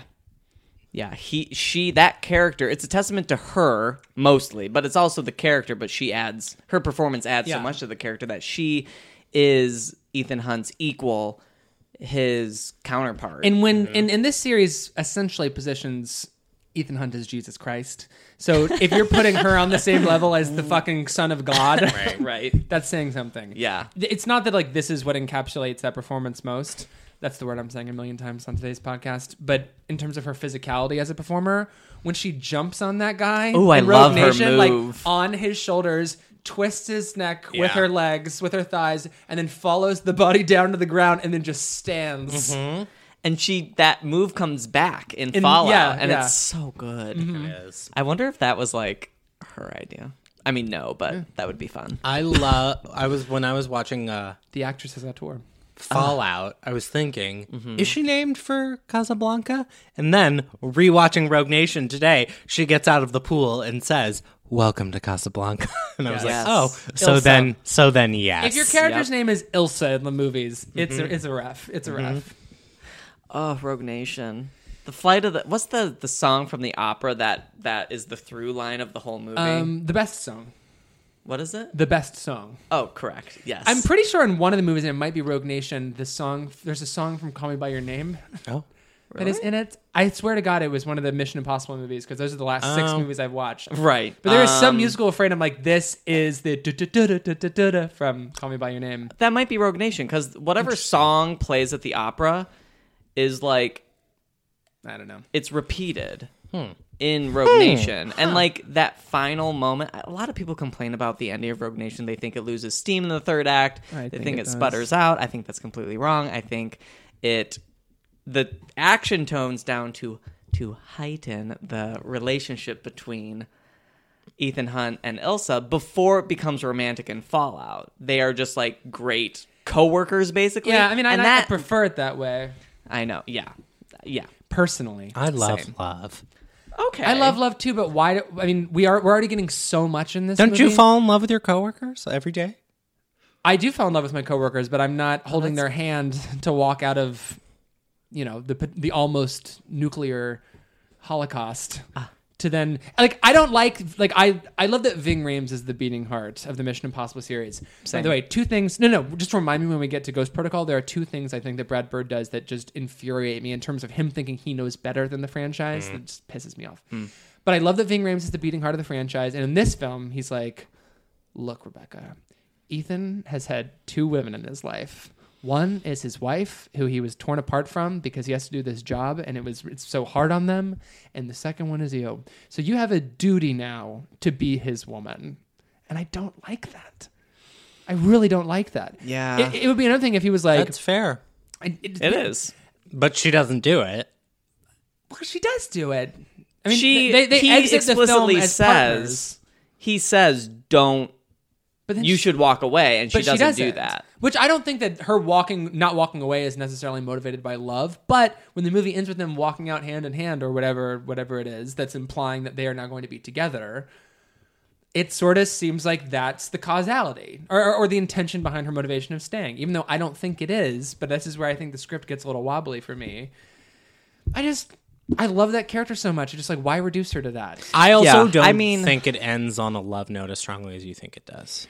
Where, what, what, what note does it end on? I mean, I'm not saying It that's ends the point on- of the movie, but Don't make me laugh. But they Don't do- make me laugh. But they laugh. do couple at the end. That's I all I'm mean, saying. I'm not saying they're- I'm not saying that's like the coda of the film. when when Tom Cruise, Ethan Hunt puts his hand he I remember the second time I saw it. He puts his hand up on Rebecca Ferguson's face and she grabs his hand to sort of like pull it off of her okay, face. maybe I missed that. Maybe I'm reading into it because I No, I also think- I you've seen it also twice. don't- I only think seen it it's once. more platonic than hope I, so. I I really hope so too. also because And I think I'm just reading it that way because I want that to be everyone else true. is still there. Yeah, yeah. and it's like they're all in. It's like they are all in on this joke that we've uh, we've just survived a nuclear bomb. Right. What I guess I- I, guess ultimately it's just that that very explicitly and literally stated by Ving Rhames, like there are two women in his life. right. And And Christopher McQuarrie talks about that moment. Cool, I'll listen to the toolkit episode. But It's very interesting. it's just like Ving Rhames probably like they're best friends. So why gender it like the two women? Like why not say like the three people in his life I've seen him care the most about? He's like number one, talking number one, number two. Like the fact that it's gendered in that way for me just reinforce, and the fact that his wife that he is obsessed with. He's so obsessed with his wife. Oh my god, why are you so obsessed? Not with that I have a problem with it. Um, but it's just like putting her in such close proximity to that relationship mm-hmm. implicitly Well, they Puts do. them in the same they group. are annihilation twins. Rebecca Ferguson and Michelle Monaghan. I think that's correct. No, and I, and I, you know, I it's my favorite part of the podcast. I believe in the toolkit episode, which I've never listened to, that he does say that mm-hmm. explicitly. He does. but he was, but he was influenced by the novels, not the film. That J.J. Abrams is just like, I have a type. Evangeline Lilly, Michelle Monaghan. I thought it was Here are- Evangeline Lilly at here first. I'm are like, my oh, no, women. of course not. Hello. Yeah. And ring, then- ring. Hello. Can I say one last thing about Fallout? Are we moving Yeah. off of it? Um, We're not not yet. How long- how far are we into this? We've been ta- talking for an hour. are we like right on an hour? Yeah. So one last thing of, of Fallout that I We could basically want to shove say. off, Shove off. We can shove off the Burj Khalifa. sprint off the Shanghai skyscraper. Sploosh.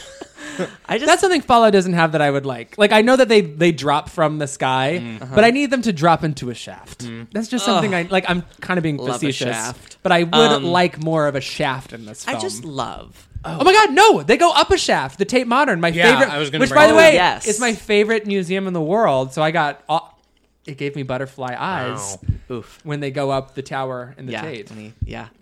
Uh, and when he's standing on top of the Tate and just watches Henry Cavill fly away. It would have been so As Tom. Superman. It would have been so Tom Cruise, just like watch him fly away like Superman, And then jump off the- Yeah, no, and, and not even jump, just like walk off the edge, and then like Goodbye. right- yeah, right before he gets to the bottom, just like the wire that we didn't know was there, just like he's like all spread eagle, like on the ground, like huh, like two inches from the ground. Call Which is, back. by the way, I know that like it's fine that they abandoned that after three because they kind of need to. Like that's like that's like getting high off your own If supply. you too keep the much. masks, abandon the wire. We'll get back to masks. but like, would it have been fun? Just Halloween. would have been fun. I don't. I like the like. The I, IMF is Halloween. Just a bunch of boys in masks. Okay. I don't know why All right. Angela Bassett sounds like that. Okay. Final thing about Fallout is That's the I impression. Just, I just love how elaborate that final set piece is. How absolutely off the wall, fucking insane it is. Bonkers. How larger than life it is. But it all boils down to what the first Mission Impossible was about this whole time. It's just defusing a bomb. yeah, I love Oh, that. Brandon, I you're that. right. It all That's comes nice. down to defusing a bomb. That that's and that I, moment when he is hanging off the cliff and there's the beautiful golden Mm-hmm. light and he just goes, golden. It was golden hour. it was golden hour. How many It's more just- Kacey refs can I get in? It's just so good. It's so good. That moment gives me chills and I I love it. Okay, the good, last Jerome. thing about Fallout. And then I'll say Yes. that my last thing after that. Did you guys notice Henry Cavill walking to the Tate Modern? He walks through a tunnel and some young faggot on his phone. Yes, I love the young faggot. No, I didn't notice. What happened? I- You'll watch it. No, he just walks by and I just like was like that faggot. I clocked him on both his phone. times. Me too.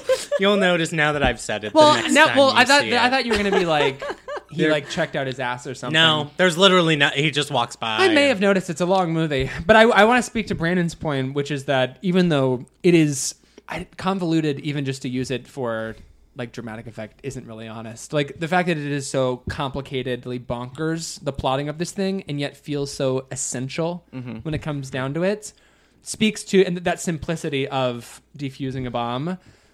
I think it's I think it's because of how fleet-footed this film is and its pacing and its action even though it's full of blunt force and like Ben was saying like 50 different teams up against each other at the same time there does seem to be this very clear line that takes the whole thing through that mm-hmm. makes it Yeah. simple at the same time which is kind of a crazy feat Yeah. Mm-hmm. so I will say, and I think this is a good segue to going back to the first one. What I really like about this film and what I like about this franchise is that they all, some more problematically than others, do seem to respond to their their times in a way. Like I appreciate that this film sets up its dimension in the very beginning, being between those who represent the way things are and are trying to make good from the inside out, and those who want to blow up the entire system. Mm-hmm. And so, of course, this reminds me a lot about the Democratic primary, but it's also just like where we are right now in terms of everything is so fucked in our governments, and it's not just in America; it's all over the world. And it's, do we do we embrace a full toppling of the current status quo and then rebuild, or do we find actors in good faith to work from the inside out to fix things?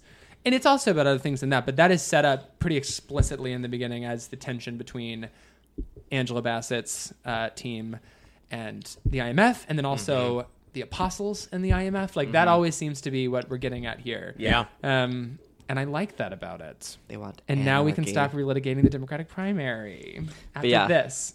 They um yeah, they all set up that dynamic. Well, I mean, just like they each have a different dynamic, but this mm-hmm. one that feels so strikingly contemporary to me mm-hmm. Mm-hmm. in a way that I appreciate, and and that's sort of where if you're going to make a comparison to the Dark Knights, which I don't know if I would, like I don't know that I know that you did, Brandon. I don't know if that would be my number one, but in that way, it reminds me a lot of the Dark Knight, and that the Dark Knight is it's about privacy. I would. Uh, I would bring up the Dark Knight. I, I just think I'm just saying that it, it might not be my number one comparison of it. Like it's for me it's it's of it. the it's the villain and it's the Ethan Hunt who's for all, for all intents and purposes a superhero Like in this chaos versus order. Cha- exactly Yeah. like the the manifesto is all about like right chaos before order it's the whole joker thing um and it's also uh ethan hunt it's that that monologue that price lane what's his name Lane Pryce. Lane Pryce from Mad Men mm-hmm. gives about like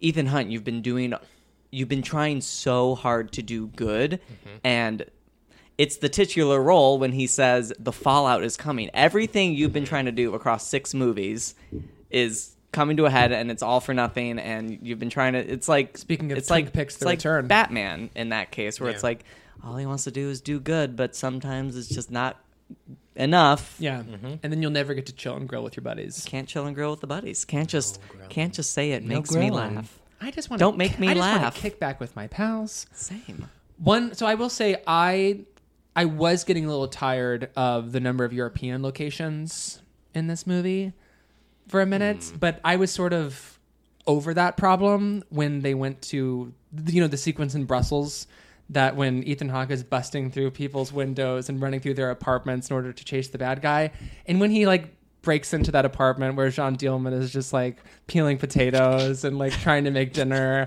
and She's like, "What are you doing?" yeah, I was moved. I, what can I say? I was moved. And he even takes a potato. Well, what I thought was really clever is that he tripped on her urn full of money because he was like jumping onto the table to jump out the window, Right. and his shoe fell off. Mm-hmm. And I thought it was such a cute button on the whole film to go back to that apartment and so Jean, show Jeanne Dielman vigorously mm. scrubbing his shoe. yes, right. I thought it was cute. It's so. Thought it was moving.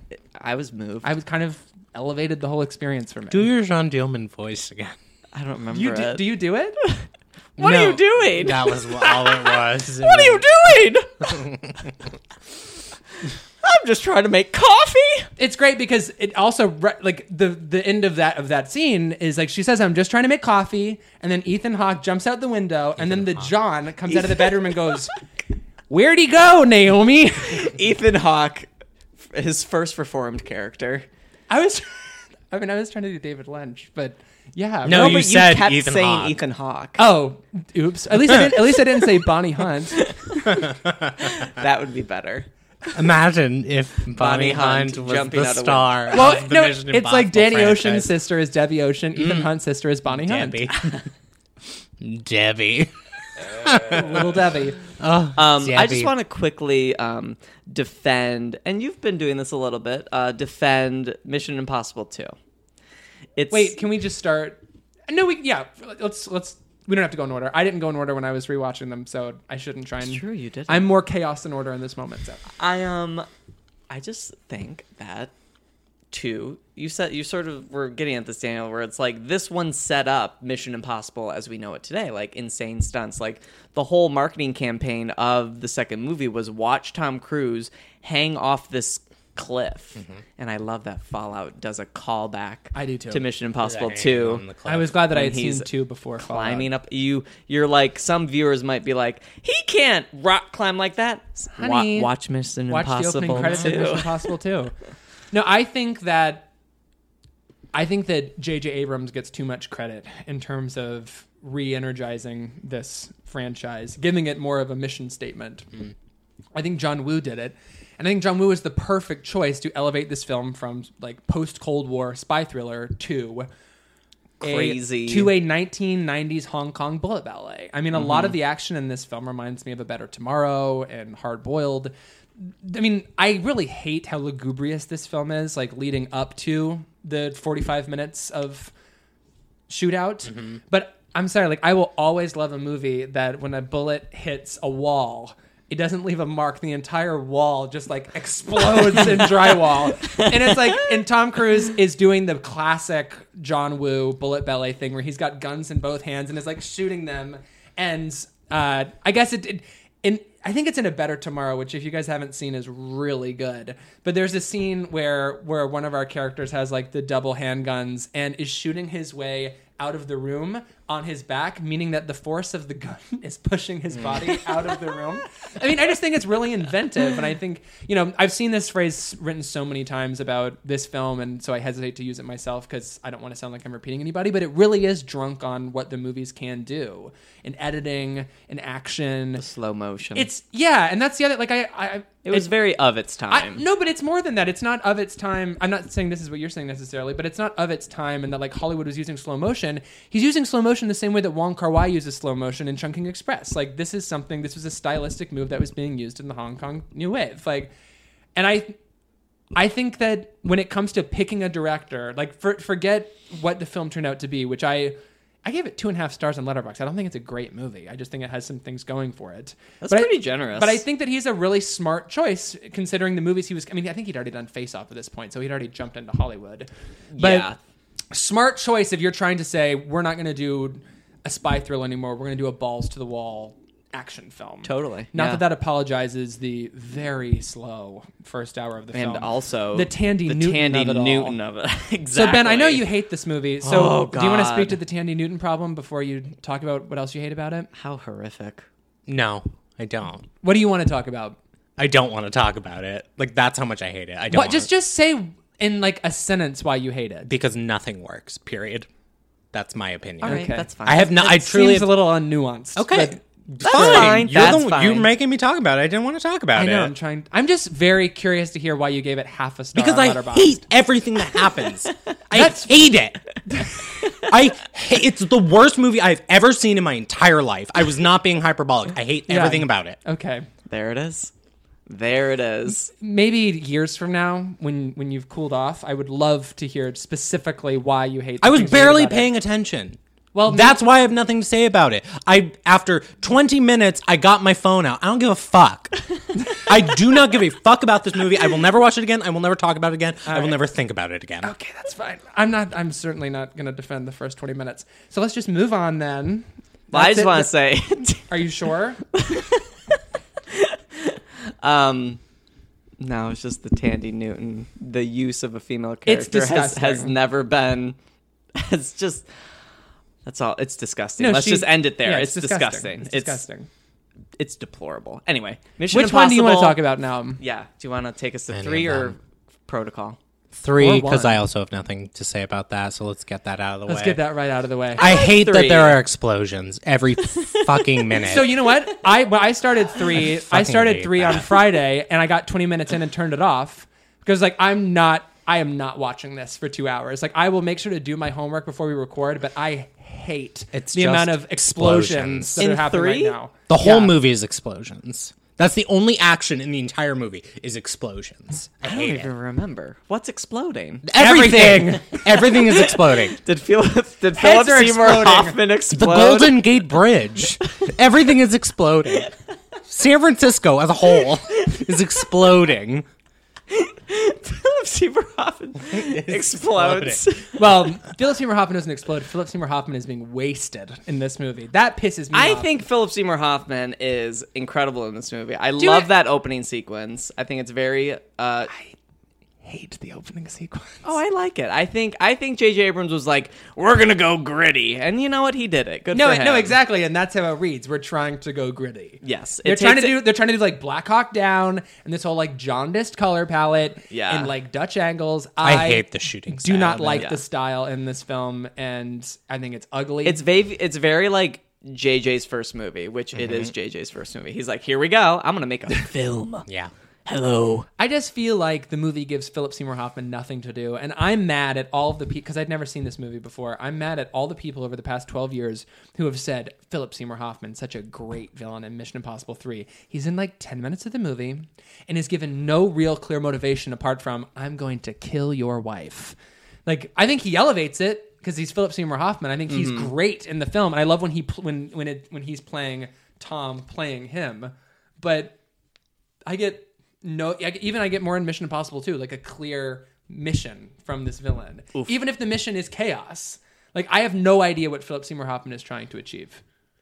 I I don't remember, but I felt like I enjoyed him as a villain. No, he's good. Like I like, him. but when he's no, on the screen. him his villain motive. I don't. I can't recall what it is now, but I remember watching it. I understood it, yeah.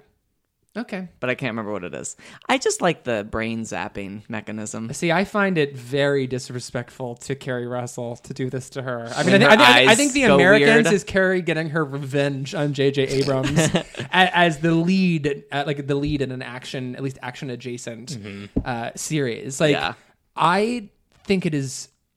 I really think it's unconscionable, and it makes me sick to my stomach. The amount of oh. times they cut back to her like dead face with like the mm-hmm. eye twitch and the oh. blood spot. I'm like, how dare you desecrate Keri like this on mm-hmm. screen? Like, it, to me, it shows like you hired her because of waitress, I guess, because that was. Because of Felicity, because you Well- worked with her for five years. Oh, I didn't know that. I have, I've never seen Felicity once in my JJ life. created great, Felicity. Great, even better. This makes it so much worse that he would do this to her. In my mind, having didn't I didn't know that fact. He is just like not respecting her as an actress because he's like, oh yeah, the casting director thought she'd be good. So I guess that's not true.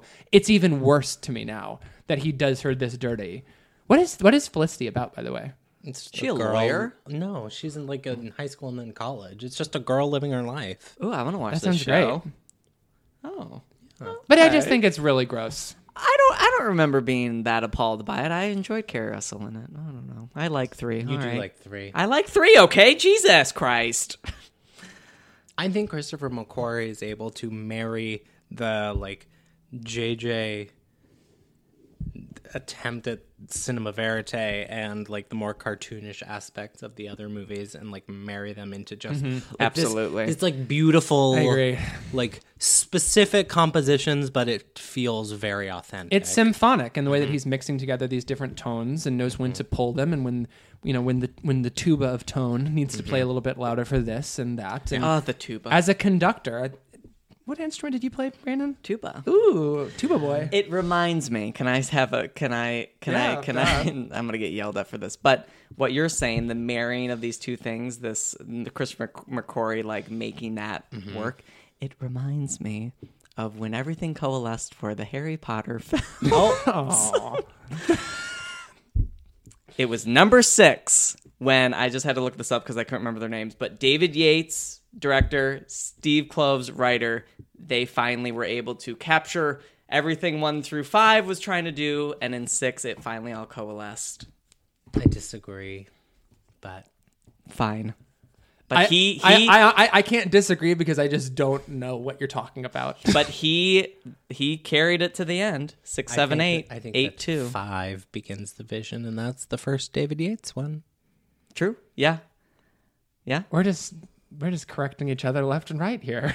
i'm just No, that's fair. That's good. That's uh, very Yeah. fair. I think I think a lot of people would agree with you more than me because I think a lot of people do think five is where it coalesces. For me, it's six. six is a lot of people's Who wrote fave. five? i don't know Was that also because I don't know who wrote any of the Harry Potter movies. I just know who directed them. because if it's I don't even know if I know who directed four. Oh, think I know don't everyone else. David Newell. Is that right? Newell. Mike Newell. Oh, see, no, so I think it was David. I, I don't. No, know. I think it is Mike. Order Newell. of the Phoenix was written by Michael Goldenberg. He was like a one-off. Great. He just happened to write that. Way to one. go, Michael. That's, but he yeah, was just David on the Yates. WB payroll. We need got a him. guy. they got him. We got Michael. Give me Goldberg. anyway, um, but yeah, I agree. McQuarrie is able to make it all come together by Mm-hmm. by Rogue. I want to talk about. We don't have to get here yet. Should we but do the- Ghost Protocol and Rogue? Oh no. Okay, sure. I just want because for me, this should be the last Mission Impossible. It feels like a finale. It feels like this grand finale. Well, but it's it, going to make so much money that there will be. there will be one. another one. Tom Cruise will never stop making them. But what's interesting is I think I think it is exciting where it could go. Like I wonder, you know, so Angela Bassett will become the new Alec Baldwin. I feel like her role And will then she'll expand. die in the next movie. I feel like there is going to be the Christopher McQuarrie trilogy. Hmm. Of I don't think Impossible McQuarrie movies. comes back. I think you. But will. what, I you think, think he'll do one more? I think he'll do as many more as Tom Cruise tells him to do.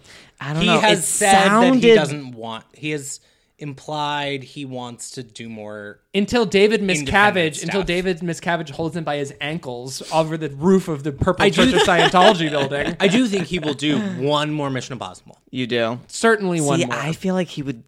I feel like he would step away after this one because this is. I don't see the like next one. It feels like an opus. I mean, we're not going to top this, but in, I keep referring to the toolkit thing. Thank you for linking me. Mm-hmm. Um, but he he said uh, Tom leaned over to him once credits rolled. We can do better. oh my God! See, this is what I'm. Tom is not going to let him go. Tom's not going to let. I him want go. Bong Joon Ho to He's do a Mission Impossible movie. Oh fuck yes! That- Holy that's, shit! That's, that's who I'm thinking of first. Ooh, that's good. Or Claire. Yeah, I definitely want to see Claire Denis. Claire's Mission Impossible. Mission Impossible. Fuck yeah.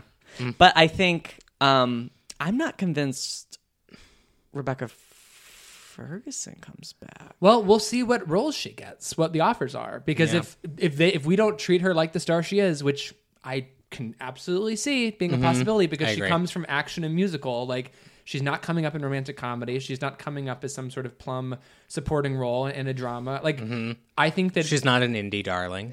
Great point. I Yeah. think that Rebecca Where Ferguson. she come from before Rogue? Um, she's I don't know. Swedish. She does Scandinavian television, I believe.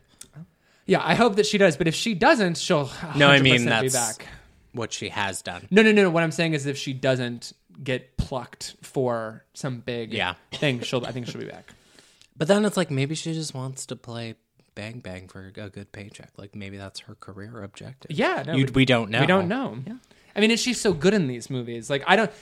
I Because they imply like, I the wish end of Jeremy this Renner one- had been in Fallout. So, like, I think Jeremy Renner is really funny in, in Rogue Nation. Oh, I think we can lose him for good. well, I my, my point is a little like I think he's great, but and we don't really. Jeremy Renner is such a uh, inconsistent actor, which I don't think is his fault. I just think he gets cast in all the wrong things. If you guys have never seen Kill the Messenger, it is the No, worst star vehicle I've ever seen in my life.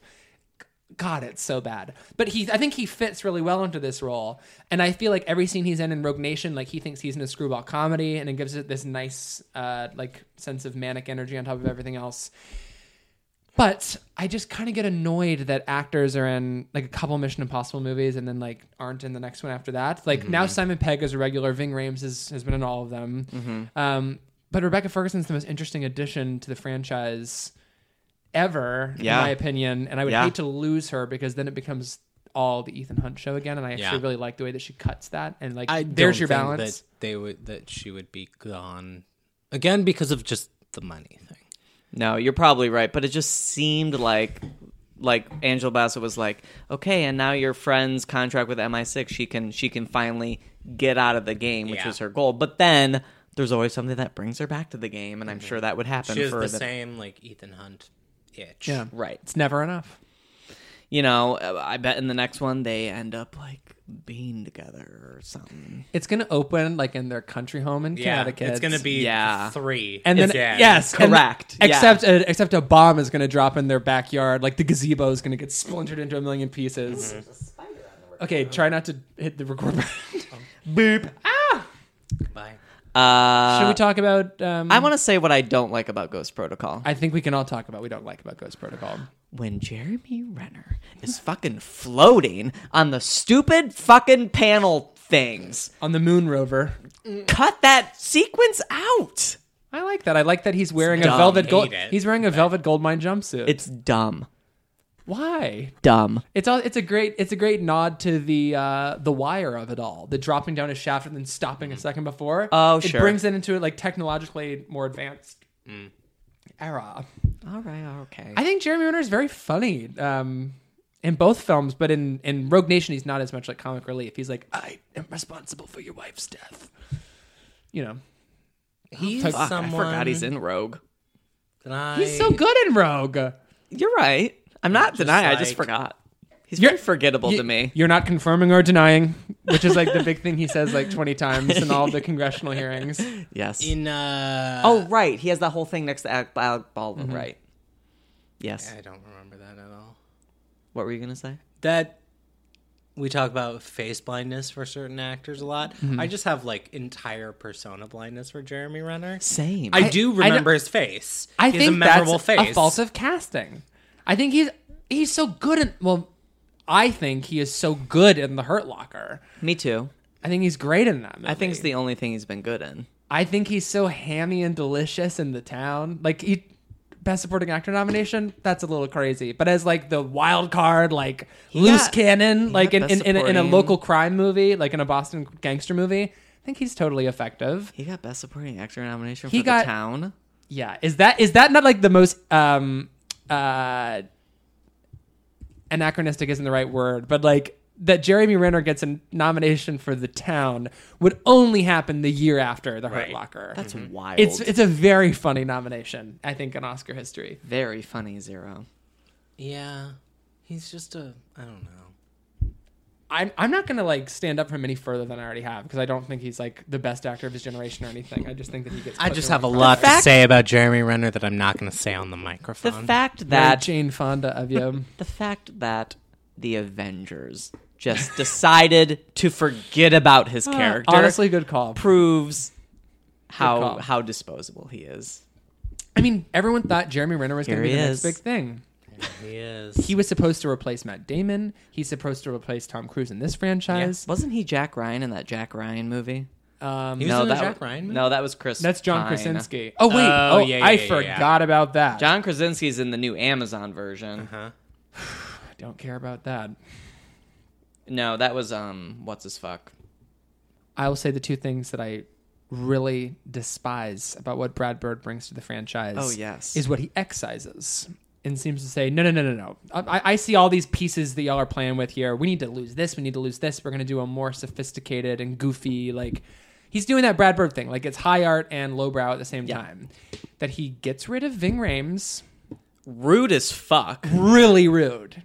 Yeah. He's like, there's no room for this sense of earnest. Was he unavailable? Was Ving unavailable? I mean, like, maybe that is what it was, but I don't know. it's weird. what else was he doing? I can tell you who was available was the latex department. That he gets rid of the masks and then has all those jokes about how the masks are malfunctioning and can't work. Like Simon Pegg's like, shouldn't we have masks? Like I know. One of my favorite things about the Mission Impossible franchise is how silly it is Yep. that they rip off these, these masks. Yep. Like I love it. Yeah. And I think that and the fact that Brad Bird he's like, no, doos away, doos away, yeah, does doos away. a- does does away, doos away. I agree. I think he thinks he's better He- than the exactly. masks. It drives me crazy. And I think that the first Mission Impossible sets up from the very beginning that this that movie anyway, maybe not the entire franchise, but I think you could mount an argument for it. But that movie is all about movie making. It's about building sets. It's about putting on costumes. It's about traveling between locations with a self-conscious eye. Like you just you suspend your disbelief, but in that in that opening scene, like when the walls come down mm-hmm. and you realize it's a set, mm-hmm. that's what the movie's all about. When the mm-hmm. camera's like gliding between hallway into the elevator shaft in the same shot, just like Mamma Mia, Here We Go Again does, it is reminding you that this is a set that you're watching. When they put on these costumes and you know it's Tom Cruise, it's a reminder that people can shapeshift depending on what we put them in. Like and and then on top of that, there are all these nods to like the Third Man and just like Cold War thrillers in general. That's not that that's a Cold War thriller, but you know what I mean. Um, it's it's just I think I think Mission Impossible 2 is a little more drunk on the idea of what we can do with craft, for better or worse. I think, or with like crazy editing and shit.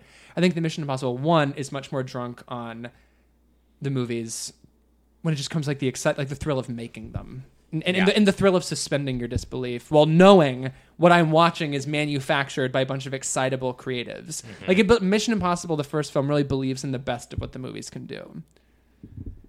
I think. So I bring this up because for Brad Bird to dispose of the mask is basically saying, nope, fuck you. I'm going to go make the most satis- self satisfied action movie.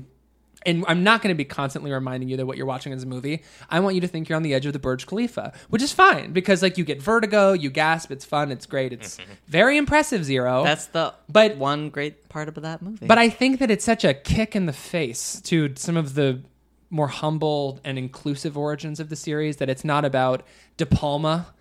It, it's more about like this congregational experience that we're having at the mm-hmm. cinema. And Brad Bird is making much, and I I mean, I think you could argue against John Woo is sort of doing a similar thing. Are, are saying like, no, no, no, this is my movie, and I'm going to do my movie my way. Mm-hmm. It's not a very generous approach, in my opinion. I agree. IMO.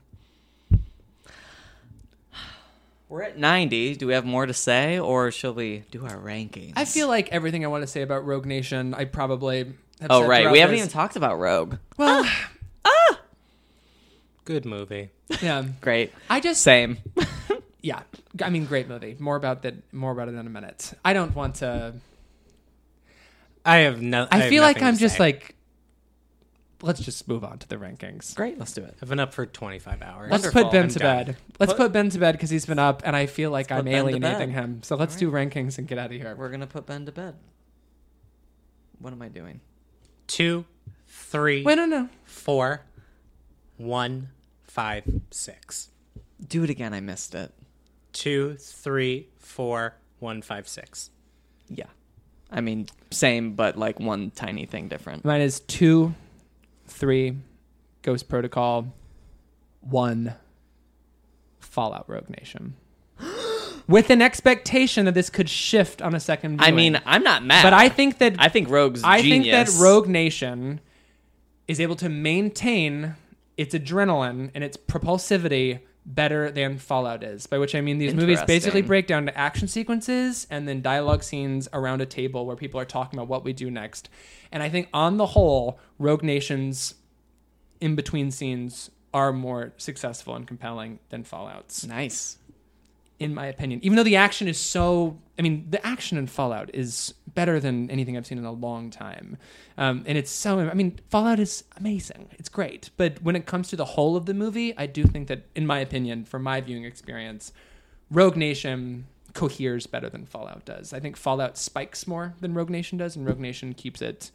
Uh, by which I mean, I think Fallout in a thrilling way veers off the tracks. Mm-hmm. But just as a complete work, I do think Rogue Nation is a little tighter. could completely change my mind when I watch Fallout again. I love that. I mean, I think Rogue and Fallout are very, very close in their quality. I just love the franchise. Same. even though like two and three are not i mean two especially i like i respect in ways more than i actually like it and with three i'm just like yeah this is competent but annoying and then the other four i think are all pretty great mm-hmm. to varying degrees and to have two-thirds of a franchise be good i mean that's very impressive 0 mm-hmm. Mm-hmm. Especially each one with a new director. yeah Yeah. It's a, it's an auteur franchise on top of everything else, which is interesting. And I just we didn't talk about it because it's not our job to tell the history of these franchises. But you know, this is Tom Cruise and Jane Wagner producing a vehicle for Tom's first franchise. For Tom, this is supposed to be Tom's signature role. Like the Mission Right. Impossible series is designed to be Cruise's signature role.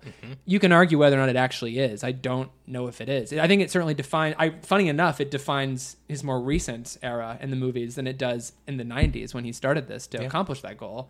But um, it's certainly like it, it's it's. I, I bring that up to say like it's an auteur-driven franchise, but that includes the actor as auteur, especially not not just as a producer, but as an acrobat. Um, as an actor and an acrobat and a producer, all in the same thing. Like Cruise, there's the movies are not the same without Cruise bringing that very certain electric je ne sais quoi in the stunts and Yeah.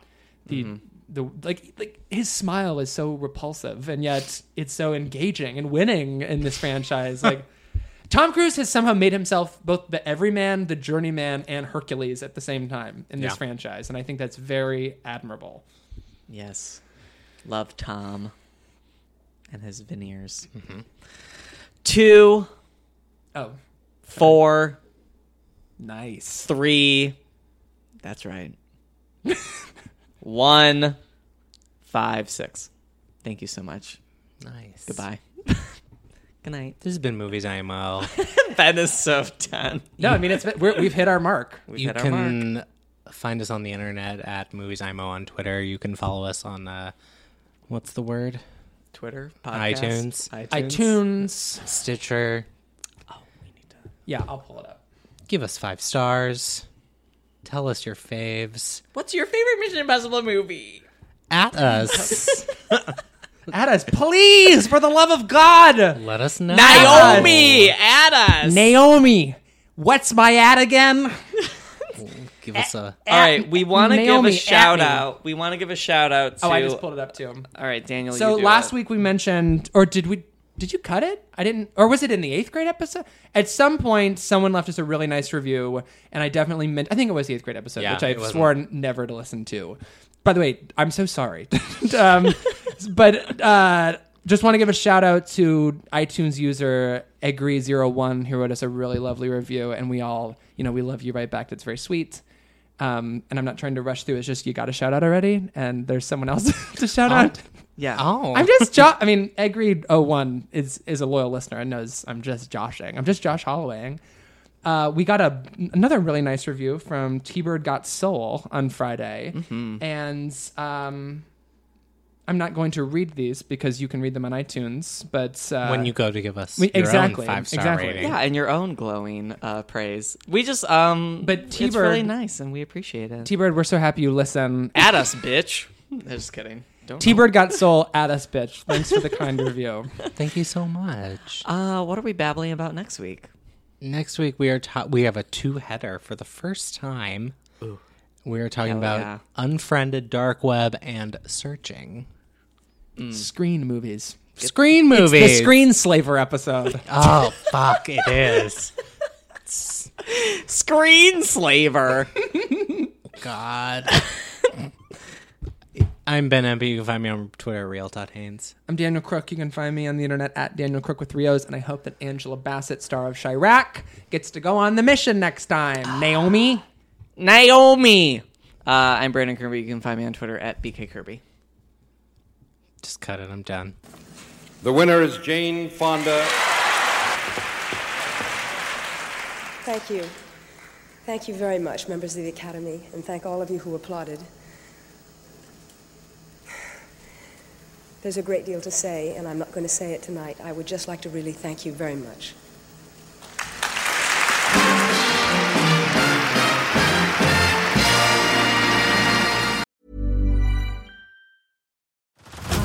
Head over to Hulu this March, where our new shows and movies will keep you streaming all month long. Catch the award winning movie Poor Things, starring Emma Stone, Mark Ruffalo, and Willem Dafoe. Check out the new documentary, Freaknik The Wildest Party Never Told, about the iconic Atlanta Street Party. And don't miss FX's Shogun, a reimagining of the epic tale starring Anna Sawai. So, what are you waiting for? Go stream something new on Hulu.